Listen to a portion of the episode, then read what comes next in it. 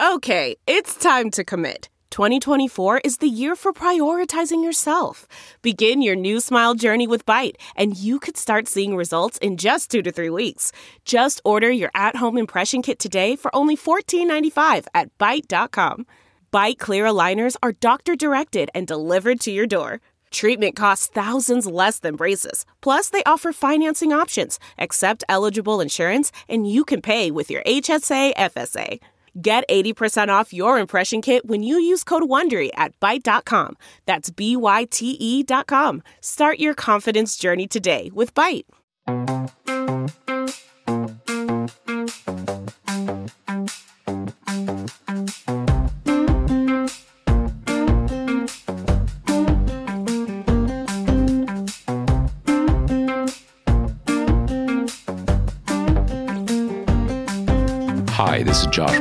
This is the Josh Marshall Podcast with Kate Riga. We have probably going to have a slightly foreshortened episode of the podcast today. Uh, we're recording this Wednesday just after noon. Uh, we're going right into the Thanksgiving holiday. Um, probably a lot of you are traveling right now, so I guess it's now that I think about it, I guess it's possible that some of uh, some of you will be listening to the podcast either this evening Wednesday evening or tomorrow when you're traveling to wherever your Thanksgiving family celebration is or maybe when you're cooking or something like that. In any case, as as you can tell, the the domestic news has in a way kind of slowed down a little the domestic political news for understandable reasons a huge amount of the space that is normally occupied by domestic political news has been taken up by the situation in Israel, Palestine, and Gaza with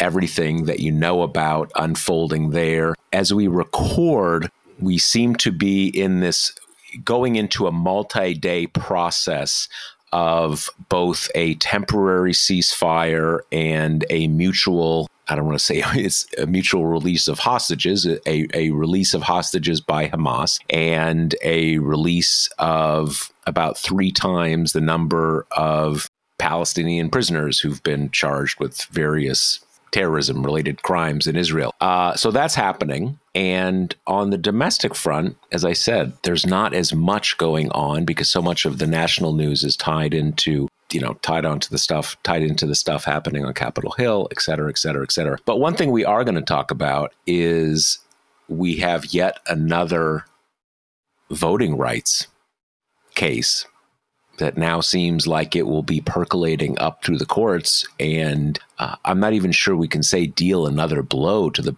Voting Rights Act because it's kind of on its on its heels or or on its back as it is. But another one has come up, and one thing I'm not sure how much play this has got in in the coverage of this.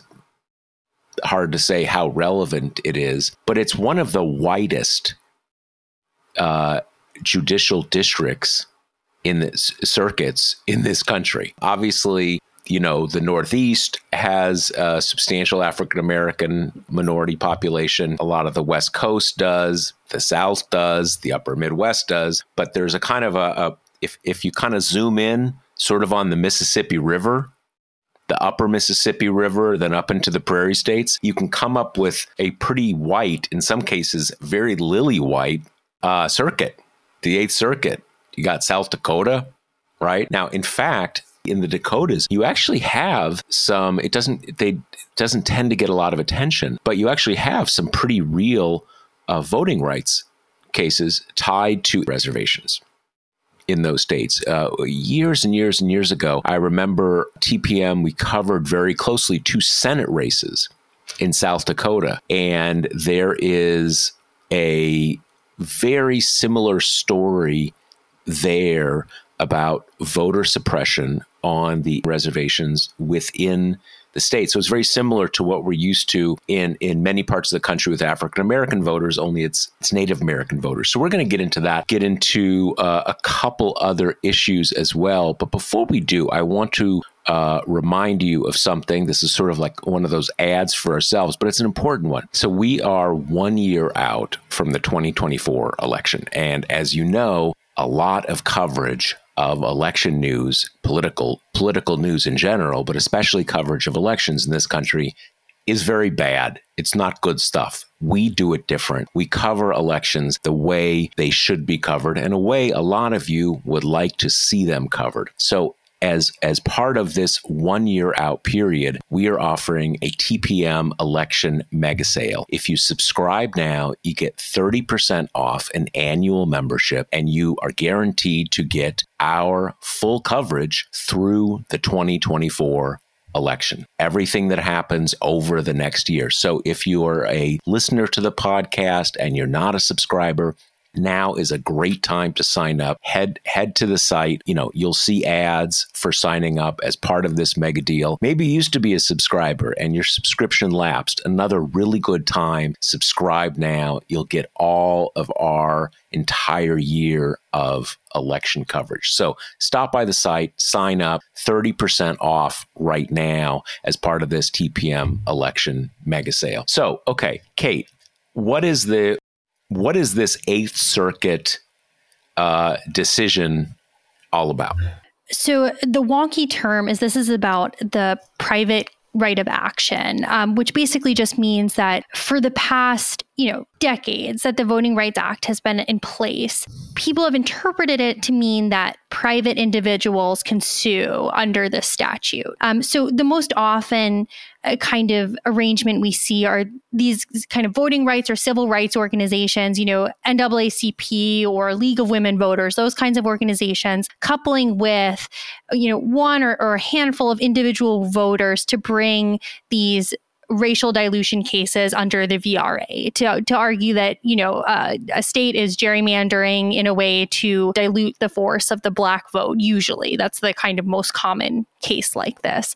So the Eighth Circuit following on the heels of this district court judge, which, surprise, surprise, a Trump appointee, as is the appellate judge who wrote the opinion, find that despite the decades of cases kind of built upon this assumption that private individuals can sue under this law. Despite the Supreme Court pretty frequently kind of this comes up and they refer to it. They haven't had the question squarely before them, but they've kind of talked about it before. And you've got, you know, a couple you had Gorsuch and, and Thomas be kind of like, I don't think this is real, and, and sending up test balloons to be like, hey, right wing litigants, you guys should probably do a case about this. But, you know, the majority of the others have kind of referred to it in other cases, specifically a case about whether private rights of action existed for a different part of the VRA and kind of rested their decision on their on their assumption that yeah like th- this is a thing under section 2 so it's also a thing under section 10 um, and then on top of that you have congressional committees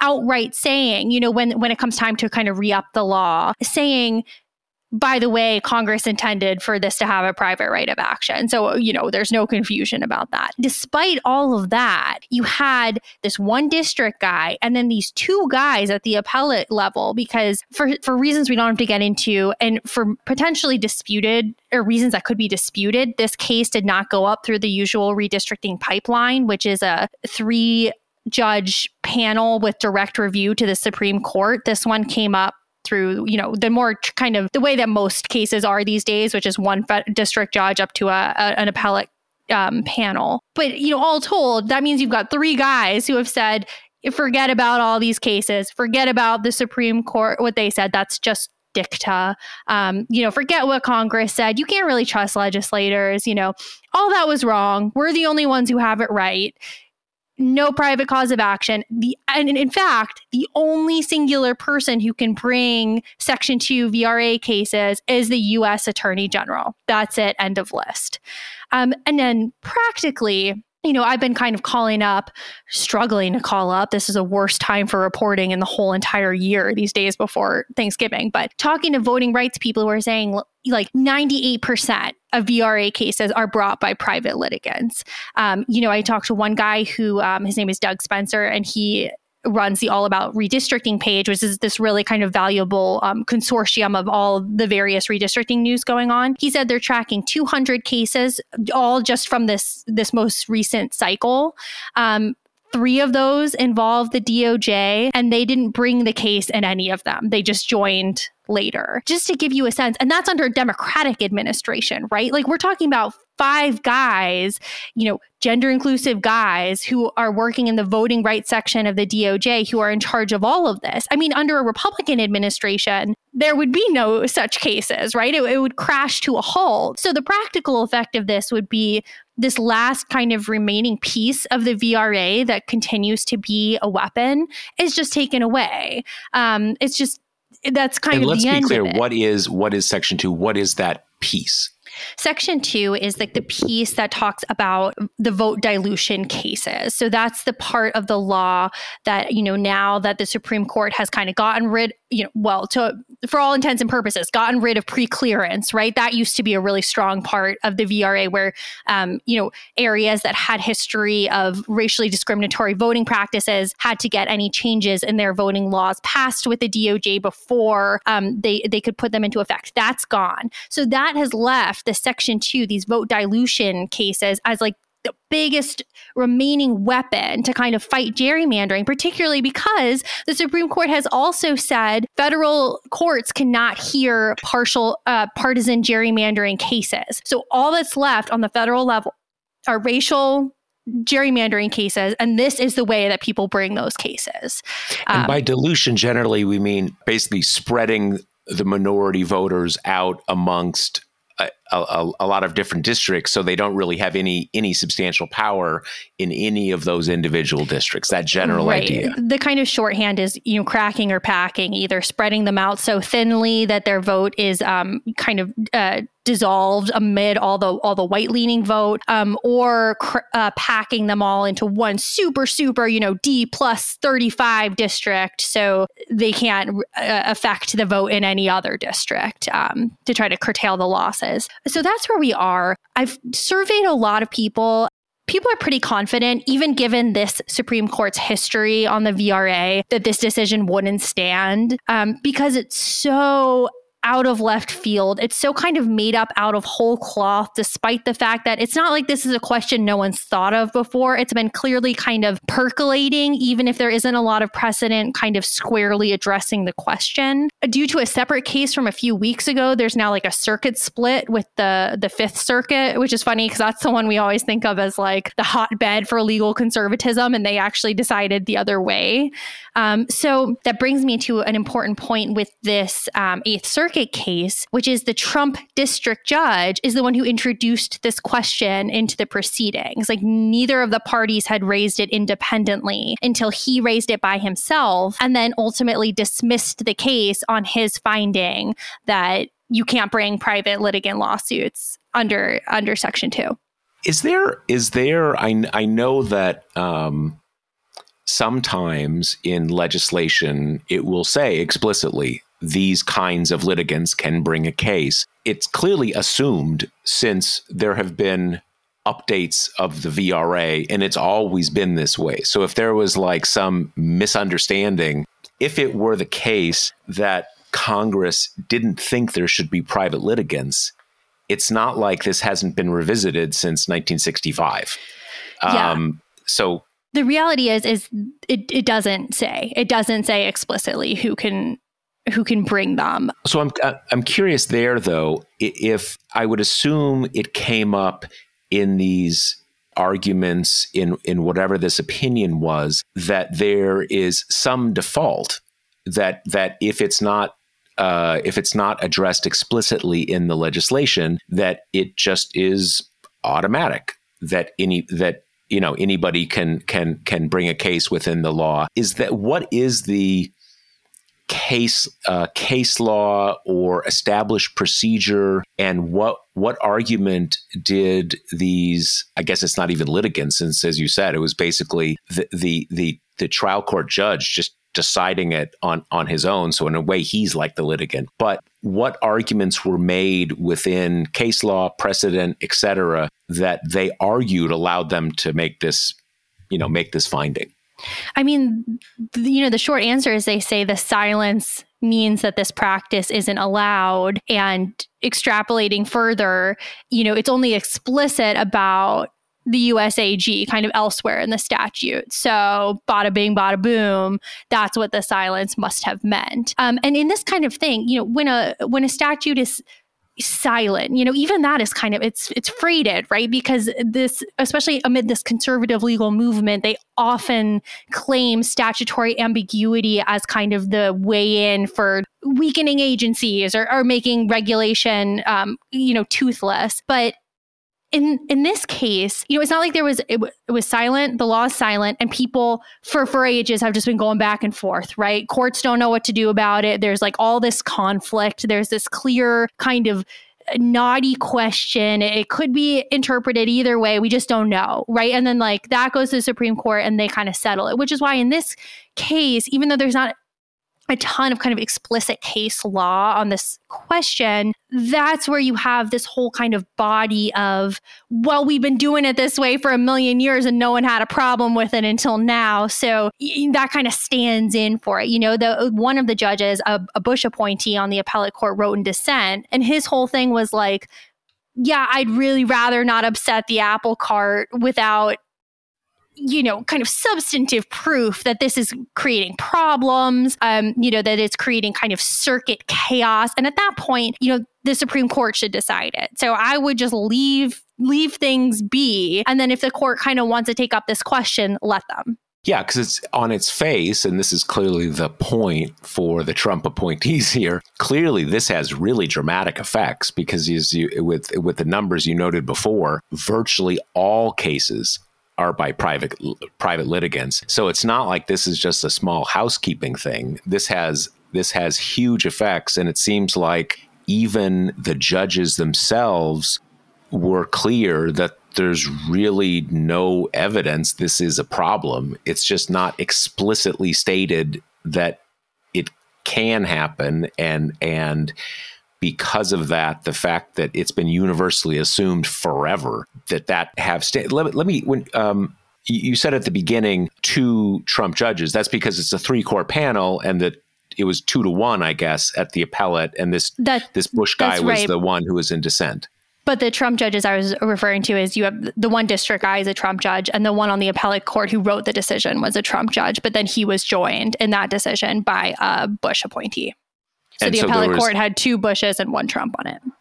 Got it. Got it. Got it. Does it, does this have does this have application? I mean, there's Voting Rights Act isn't the only law, federal law that that has private litigants. So is this is there some is there some question that this could open up all sorts of other questions? I mean, it wouldn't. I don't think it would be a bummer for them because this is, this sounds like part of their whole anti-administrative state right. thing that you don't have like you know do-gooders you know, right. l- lawyer do gooders like messing everything up all the time. That has not really come up in my conversation, so I think this might be more specific to the VRA. But one interesting wrinkle here is uh, one person I talked to said there could be a potential workaround here, which is Section 1983, which our wonkiest minded listeners will remember from when I was doing a lot of reporting on that Talevski Supreme Court case that um, mm-hmm. dealt with whether uh, beneficiaries of Medicare could sue mm-hmm. under that yep. law when their rights are being neglected. That is a general right of action. And so it's in this case, like that as an enforcement mechanism would not necessarily be, you know, it's not written into the VRA, but there could potentially be a workaround where you say, you know, my state, my rights, my constitutional rights um, are being neglected, denied, violated by the state. Therefore, under color of Section 1983, I can bring this lawsuit and kind of perhaps do a workaround without the VRA if this were to stand. Um, now, there obviously we just had this big supreme court case where you had um, you know some not to the extent of other cases but some kind of right-wing actors trying to get rid of that that right of action so it's it's not to say that anything would kind of be safe in in this landscape but you know in terms of uh, other laws that could be kind of t- roped into this, you can bet that, you know, if this were to stand, you would have kind of voting rights and civil rights groups start getting creative, trying to find like other mechanisms, um, even though they would obviously be bringing those claims in an increasingly kind of hostile judiciary to any sort of um, minority voting right protections. And and just for our listeners, when we say private litigants here or private action, we're not talking about like just like Fred thought something was wrong. Generally speaking, we're talking about like the NAACP or like a state Democratic Party, right? I mean, we're talking about these are generally organization, non-government organizations that right. are the ones who bring this up. And the thing you know that is so kind of crushing about that is as it is, these VRA um, vote dilution cases are like super expensive. It's a really, really um, onerous thing to prove because there are these preconditions you have to satisfy and you have to go deep into the demographics of the state and the history of the state. And so, as it is, when VRA cases get brought, it's nearly always about the most egregious flagrant kind of weakening of minority voters' power. We already are nowhere near kind of the edge of cases that, you know, maybe you'll win, maybe you won't, might as well bring them. Basically, everything that's getting brought is like a slam dunk because of the expense, because of the fact that, you know, the defendants in these cases are like voters and the people bringing the cases for them, as you say, are, you know, NGOs or just kind of do gooder, good government organizations, which tend not to be like flush with money, right? Right? So as it is, we're only getting cases where it's just like undeniable kind of state malfeasance. Um, so you know, any kind of idea that well, oh well, there's over enforcement of the VRA is just like nowhere near the reality.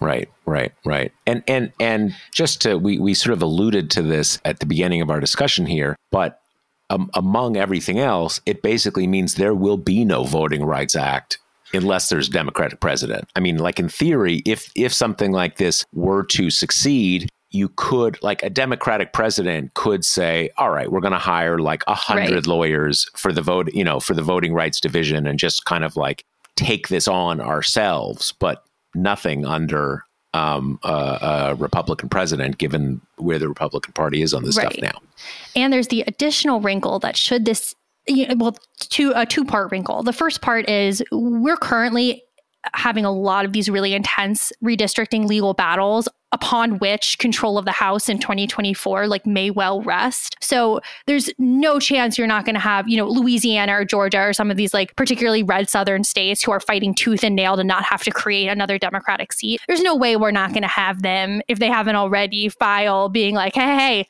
look at this decision. Like this lawsuit was invalid in the first place. And at the very least, you should pause all this stuff until that's sorted out, which is going to take years, right? Which would help them kind of kick the can past the 2024 election. And then the second part of that wrinkle is what about the cases in the last few years where the voters have kind of won their VRA cases? Like, you're definitely going to have a lot of those, uh, the people on the other side of those cases come back to judges and be like, well, are you going to vacate this? Are you going to remand this? Like, this lawsuit was based on illegitimate grounds. So, you know, there's just this whole tidal wave of chaos that it would be unleashed, which is kind of part of why a lot of experts think that even in this court, which is generally so hostile to voting rights, the Supreme Court, that this is one they may might not want to touch because it's so flimsy, it's so like rootless, and it would just have these really far-reaching uh, effects that would have visible kind of countrywide chaos. But to your, your your point, help me understand how this plays out in 2024. Is there well, first of all, at the moment, this only applies in the Eighth Circuit, right? That's right. So only to the states that the Eighth Circuit governs. And the Eighth Circuit does not include, I mean, not like it doesn't matter in the Eighth Circuit, but the Eighth Circuit, I believe, is what uh, Arkansas, Missouri, up into the prairie states, kind of this uh, group of states, uh, you know, s- sort of mm-hmm. along the Mississippi Mississippi Upper Mississippi River Valley. Um, is it? But in terms of it being reviewed in the Eighth Circuit, that it's not like the, the, the court is going to just like step in immediately. This is just going to be in the normal course of if they decide to take it up in the next um, the next calendar year. Right. A few things could happen now. The Eighth Circuit might even hear this case en banc, which means, you know, the whole circuit versus just this panel. And some experts think if that happens, it'll probably get overturned at the eighth and not even get to the Supreme Court. But if the Supreme Court were to take it up, it just like no chance it would happen pre the 2024 election for them to kind of take it up and get it on their on their docket and have it scheduled before then. It just they don't tend to move that quickly. Um, so, like you said, right now, this just governs the states under the Eighth Circuit, which I have to double check, but I'm almost positive none of those states were pre clearance states back when that existed with the VRA, which, as you say, demographic makeups um, just make those like not the kind of hotbeds of minority voter suppression, though, of course, that exists everywhere, but not to the extent that, you know, the, the South is. Like, that's where kind right. of all of the the ongoing action is happening. Um, so that's where we are, we are right now. And I think the bigger picture thing here is just this is such a continuation of themes that you know we've talked about on the pod and that we've seen ever since Trump's election, which is you've got the the far right justices on the Supreme Court sending out the bat signal, you know, telling litigants like, "Hey, I would be open to hearing a case about this." Um, you've got these Trump appointees who are super comfortable breaking from precedent and kind of handing down decisions that favor their partisan priorities without much bothering about rooting those in a rigorous defense. Um, and you've got you know, uh, like Professor Spencer, who I mentioned earlier, just made a really good point on this front that it's like this decimating of what scant minority voter protections we have at a time where our country is so openly embroiled in warfare about whether we're going to keep this kind of liberal democracy with you know uh, minority rights and, and an enfranchisement versus if we're going to kind of let it slide into this authoritarian system where voters are gerrymandered out of relevance or voter suppressed out of relevance. Um, and it's just you know this case is just such a good microcosm of all those kind of bigger um, dynamics that are, are straining our country right now. More of this scintillating content after these messages CarMax is putting peace of mind back in car shopping by putting you in the driver's seat to find a ride that's right for you. Because at CarMax, we believe you shouldn't just settle for a car, you should love your car. That's why every car we sell is CarMax certified quality so you can be sure with upfront pricing that's the same for every customer. So don't settle. Find love at first drive and start shopping now at CarMax.com. CarMax, the way car buying should be. Okay, picture this. It's Friday afternoon when a thought hits you. I can spend another weekend doing the same old whatever, or I can hop into my all new Hyundai Santa Fe and hit the road. With available HTRAC, all wheel drive, and three row seating, my whole family can head deep into the wild. Conquer the weekend in the all new Hyundai Santa Fe. Visit HyundaiUSA.com or call 562 for more details. Hyundai, there's joy in every journey back to the show. So that's a good uh, segue on the on the broader question of authoritarianism. We have uh, an ongoing litigation about the gag order of President Trump tied to his January 6th trial. Uh, what's what's that about? Why, why? Who has who has intervened in that case? So yeah, this was like a, a branch off that main trial, which is about his culpability in January 6th. And you know, this isn't the only one of his many cases where this is coming up, but Trump's predilection for like not only kind of posting to a deranged degree about these cases he's involved in, but singling out these often really kind of anodyne individuals who are like related to the trial, but aren't, you know, in, in kind of nondescript ways. Like obviously you have him going over after the judges and the prosecutors, but you know, we just saw in the New York fraud case, he picked out the poor clerk of the judge and called her Schumer's girlfriend and all this kind of and decided she was running the case against him. But anyway, all that kind of stuff is now creating in multiple of his cases these tangential whole, you know, arguments, briefings, the whole nine yards about whether or not he should be put under a gag order, what the parameters of that gag order should be, and the valid questions of you got to be careful with the rights of criminal defendants, right? Because they're already not true, you know, not just Trump, but in, in a general genre. You've already got those people who you're freer to take rights away from than you would with other people. So I think there is like a, a good faith reason to want to tread carefully here. Um, and then Trump just makes it oh, farcical, right? Because it's like he'll have a gag order lifted by an appellate court and then go on a tweeting spree or a truth socialing spree. And in this January 6th case, the it was actually three appointees by Democratic presidents, two Obamas and a Biden, who was debating this on the DC circuit. Um, this lower court judge had put a gag order in place, a very honestly circumspect one, where she said basically you can't like rile up your supporters to go like kill people involved in these cases, but you are free to pontificate about the unfairness of it all, the political machinations, the deep state at work, you know, the Joe Biden just out to silence his whatever. All that is fair game. You just need to stop finding poor like staffers and saying, well, she's sleeping with Schumer and she's the reason why I'm in this mess, right? Um, so the circuit was honestly, you could tell, extremely torn. Like they ble- they beat the Trump guy to a pulp because the Trump lawyer is saying he should have no restrictions on his speech whatsoever. Um, he just by virtue of the fact that he's a candidate and the American people deserve to hear what he's saying. And like, we need to be even more careful with his rights than usual because he's running for office. So they're hanging it less on just you shouldn't, the, the bar should be very high for surrendering rights before you've been convicted of anything. So sort of seeing him th- through the prism of he's just a, a, an unconvicted criminal, you know, criminal defendant. Um, and he's the issue, not the rights of his supporters and the election they're very much hanging it on the election that we have an election and this is compromising the election. Exactly. And keep you know, going back to this argument of like, well, Trump's not responsible for what his followers do, which, as we have seen from the various kind of litigation post January 6th, like it, that is a genuinely hard thing to prove in a court of law that even these like inflammatory things, if they fall short of Trump being like, I want you to you know rambo up and go to this person's house it's like it's hard to prove that that's what right, kind right, of right. Um, so anyway, they kind of beat Trump's guy to a pulp and and had a lot of quotes about you know it's it's very obvious that you are not at all concerned about a fair trial, about you know kind of keeping the the proceedings as as clean um, as, as possible. But then when the government lawyer got up, it, it was kind of the same treatment, like very hard, a lot of hypotheticals, a lot of things as granular as like would this Trump insult be okay with this gag order or would it not?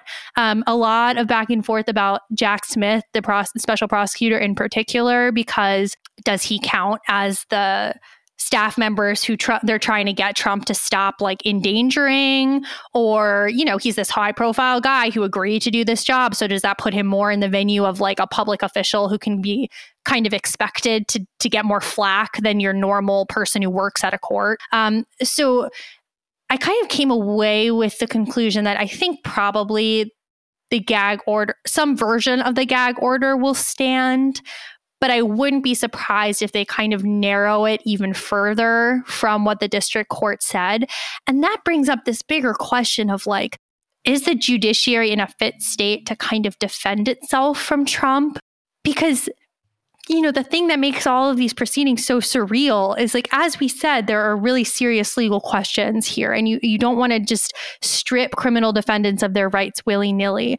But Trump is this singular figure who's got masses that he can activate and that which we've seen be activated right like he'll post about these people and then their courts will get death threats i mean it's all tied into the same fabric that kind of left paul pelosi attacked in their home. You know, it's it's all the same thing. And it's this weird dance where like Trump is a normal person and you have to treat him like that, but he's so much more powerful than a normal person. And like that has to enter the equation. And it's also part of this thing we've been talking about forever, which is why would Trump stop running for office when the fact of him running does afford him, you know, not like an explicit legal protection, but it gives everybody this queasiness about not, you know, curtailing his rights and, and not skewing the election?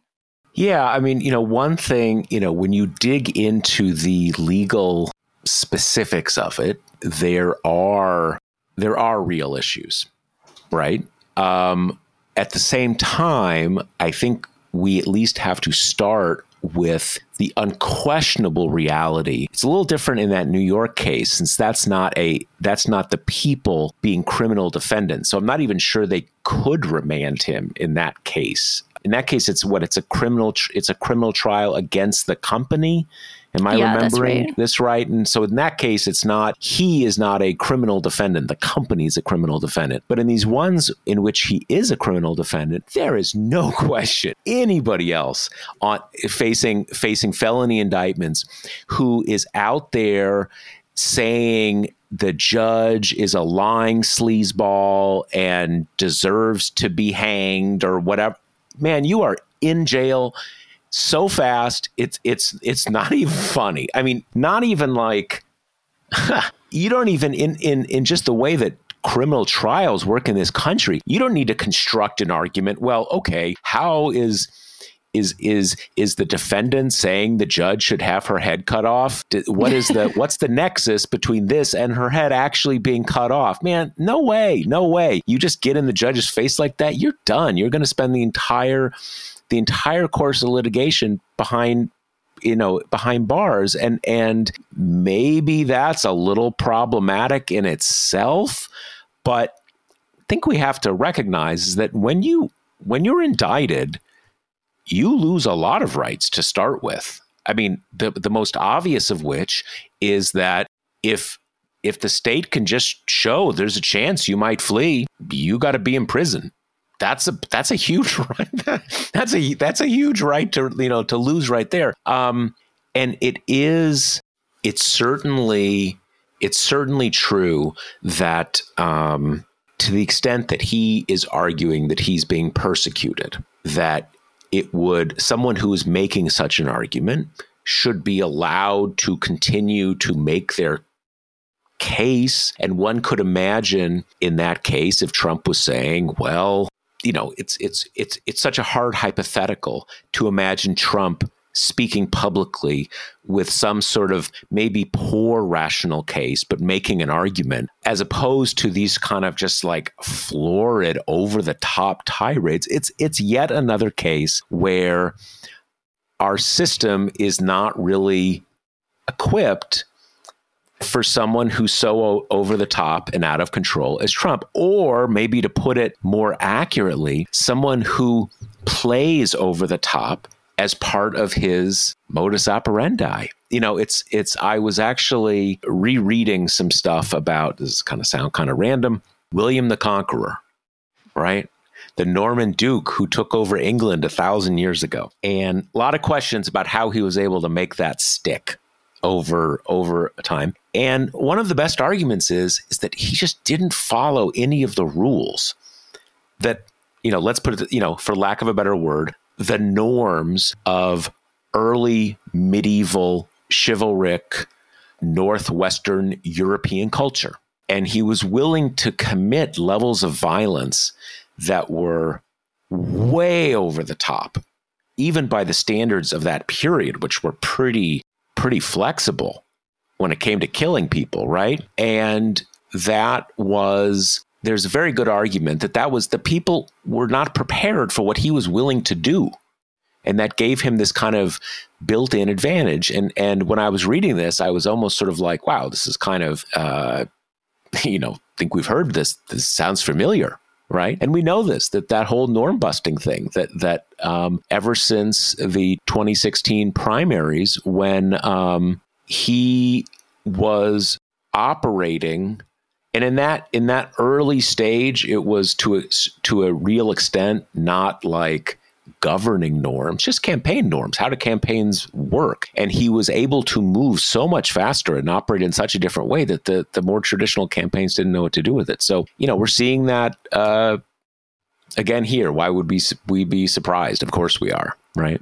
Yeah, that's a really great point. Um, so you, do it, you know, just before we move to our last topic, you gotta gotta almost hand him hand it to him in terms of his total willingness to like just shit all over like the person who is in charge of deciding like what his sentence will be, you know. And I know there's like, oh, it's because he never faces consequences and blah, blah, blah. And it's all tied into the stuff about how he's bad. But it, it's just like crazy to kind of, you know, go before a judge who holds your entire fate in his or her hands and then go home and like whip out your phone and be like, that guy's a dick. You know, it's just like, oh my God. It's just, no but as you can as you well i guess there's two parts of that one is is that as we can see he is able to go so over the top and be in such a unique position, one he has created, that somehow that becomes, and it even becomes to the people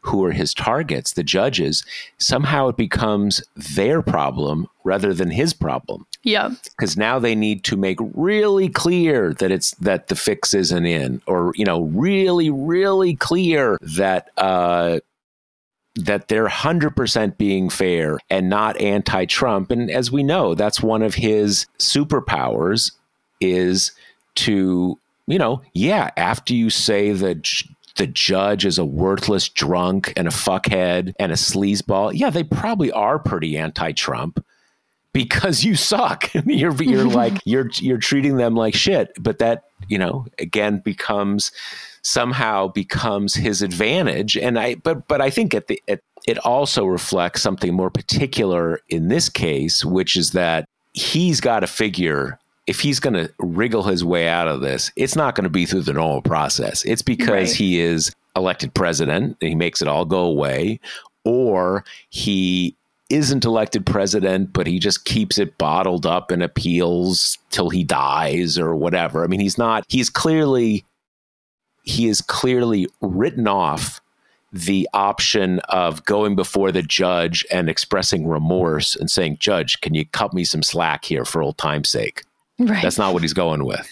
Yeah. Okay. So let's uh, round it out with something a little more lighthearted, e.g., the House Ethics Report, which came out late last week, but after we'd recorded and detailed the many um, I don't even know what to call them. The many weirdnesses and crimes and assorted misdeeds of George Santos, um, who has since announced that he will not run for reelection to the crushing disappointment of his constituents. Um, this report was so weird. Did you read it? I, I did not read. I, I read a few parts of it and I read the rundowns of it. Yeah. It was so like I think the thing that struck me is he engaged into so many behaviors that it was inevitable that he would be caught doing. You know, it's not like uh, there's some stuff in there that you can see, okay, there might be a long game here. Like that he he clearly thinks he can kind of get away with shifting money around between his like his fake um, you know, firm and his FEC accounts and his personal account. And like a lot of it is just shifting money between those things and then putting them into his personal account so he can like pay for, you know, all the attention grabbing parts of the report, the the Botox and the OnlyFans and the Hampton vacations and his entire honeymoon and, and everything like that. But there are parts, especially when the kind of investigators get involved, where they talk about, they said, you know, who is your like tax preparer, right? Like, we need to kind of talk to that person. He's like, oh, it's this woman. So they go and talk to the woman and she's like, no, I'm not. Like, I don't know what you're talking about. Like, I, I didn't do his tax. Like, that kind of stuff where it's like,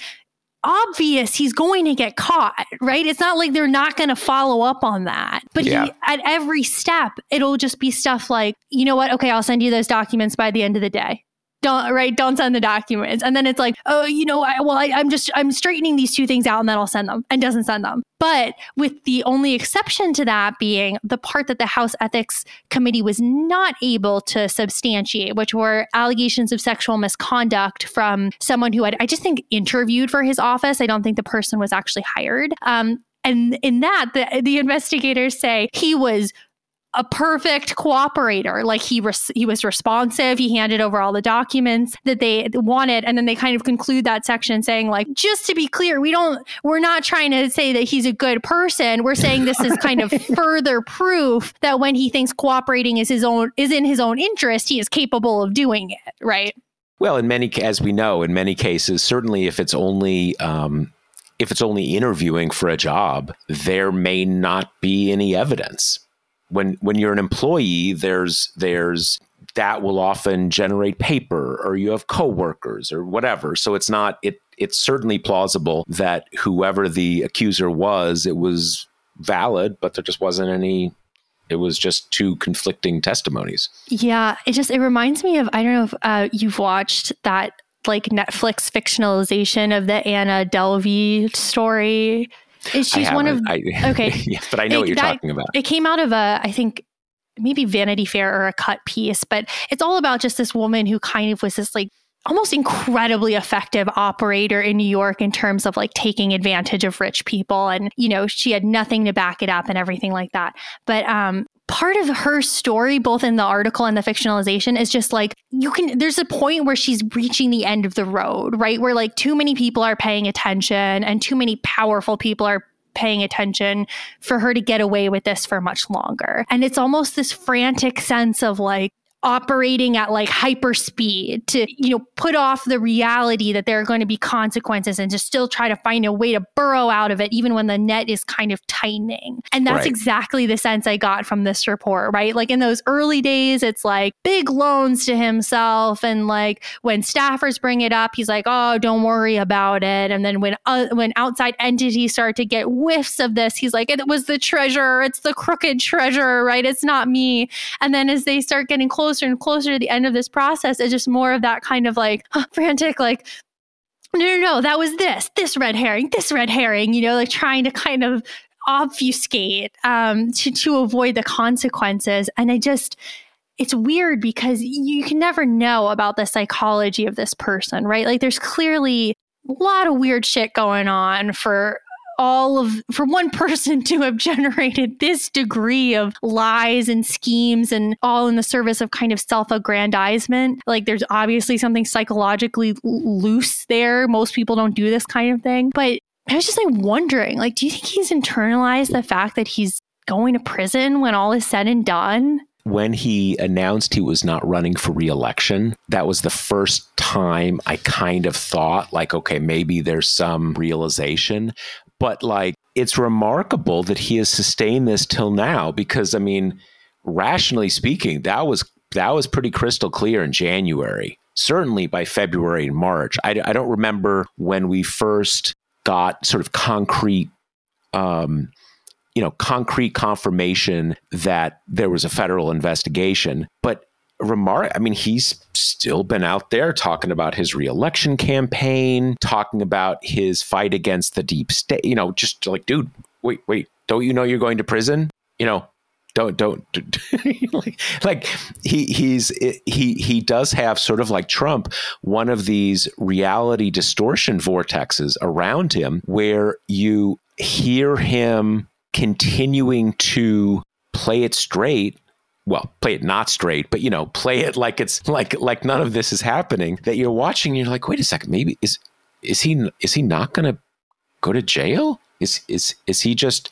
is he just going to keep being a, a, a, a congressman? You know what you described there about you know just the obviously someone someone can com- can commit an organized system of financial fraud for for a fairly long time, at least until people, you know, before people start looking really closely. Um, but as you said, some are like, you know, don't if you're if you're gonna like use your your campaign contributions for Botox or to I, whatever you know go on vacation with that's going to catch up with you. And it's funny. It's it it sort of reminds me that these are the kind of things that people do when they have like a terminal illness or they're about to like, you know, go on the lam abroad, you know, disappear. And they're kind of like, you know, buying stuff on the company credit card and doing all sorts of stuff because it won't catch up with them because they're heading out either in the great cosmic sense or, you know, gonna go set up a uh, become a warlord in Libya, right? One of the, one of these two things. But here, it, it's it's clearly characterological, and you know he before we finish up here, two you know two big mistakes. If he would have just in the week or two after that first article ran in the New York Times last December, almost a year ago, if he just would have said, "I'm resigning," this was a bad idea, he probably would have not. I, I doubt he ever would have been investigated um, just because it took a while for, for really to be clear. It wasn't just like saying you you know you hold the world record for the 100 yard dash. It wasn't just a bunch of nonsense. That there was like lots and lots of criminal activity. The other mistake was prosecutors always see it as a big thing of value if you'll resign from office. If you're a public official, an elected official, if you'll resign. So that's a big chit to hold on to in plea negotiations. That's something you can get off, you can give up and get a much lighter uh, sentence. But at this point, it seems highly likely he will be uh, expelled from Congress in about a week. So if you're the prosecutor, you're like, why would I give you something for that? You're right. toast in a week. I'm just gonna I'm just gonna wait. So for everybody who kind of has grumbled that why aren't there consequences, just wait. He's he's stacked up a lot of consequences for himself. Yep. All right. All right. Well, that is our uh, abbreviated. Actually, turned out to not even be wildly abbreviated episode right before Thanksgiving. Be. Yeah, We're we so have a hard, bad at abbreviating. Ourselves. Yeah, we do. We are bad at it. So, uh, if you're listening to this uh, tonight, Wednesday night, or tomorrow, traveling uh, to your Thanksgiving dinner, uh, have a great Thanksgiving. Have a great Thanksgiving weekend with your family or whoever you know, whoever you are sharing it with. And remember, we have this special deal right now. You can uh, sign up for a TPM membership, an annual membership, take you right through the 2024 election, whatever comes our way, with our special, unique, and non crappy way of covering elections. And if you do that right now, you get 30% off. Just go to the site, you'll see ads for it. Sign up now, take you through the election, and get a, a really uh, nice, steep discount. And that's all we have for this week. All right. Well, we'll see you next week. See ya. The Josh Marshall podcast is hosted by me, TPM reporter Kate Riga, and TPM founder, editor in chief Josh Marshall. The show is produced by Jackie Wilhelm. Thanks to Why Not Jansfeld for our podcast theme song, and thanks to all our TPM members who make this possible. Rate and review us on Apple Podcasts and subscribe wherever you listen.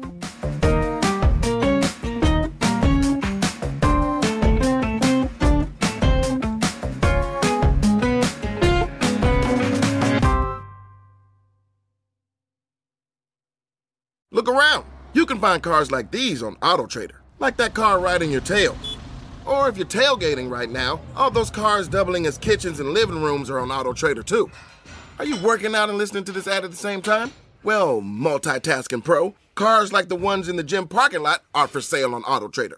New cars, used cars, electric cars, maybe even flying cars. Okay, no flying cars, but as soon as they get invented, they'll be on AutoTrader. Just you wait. AutoTrader.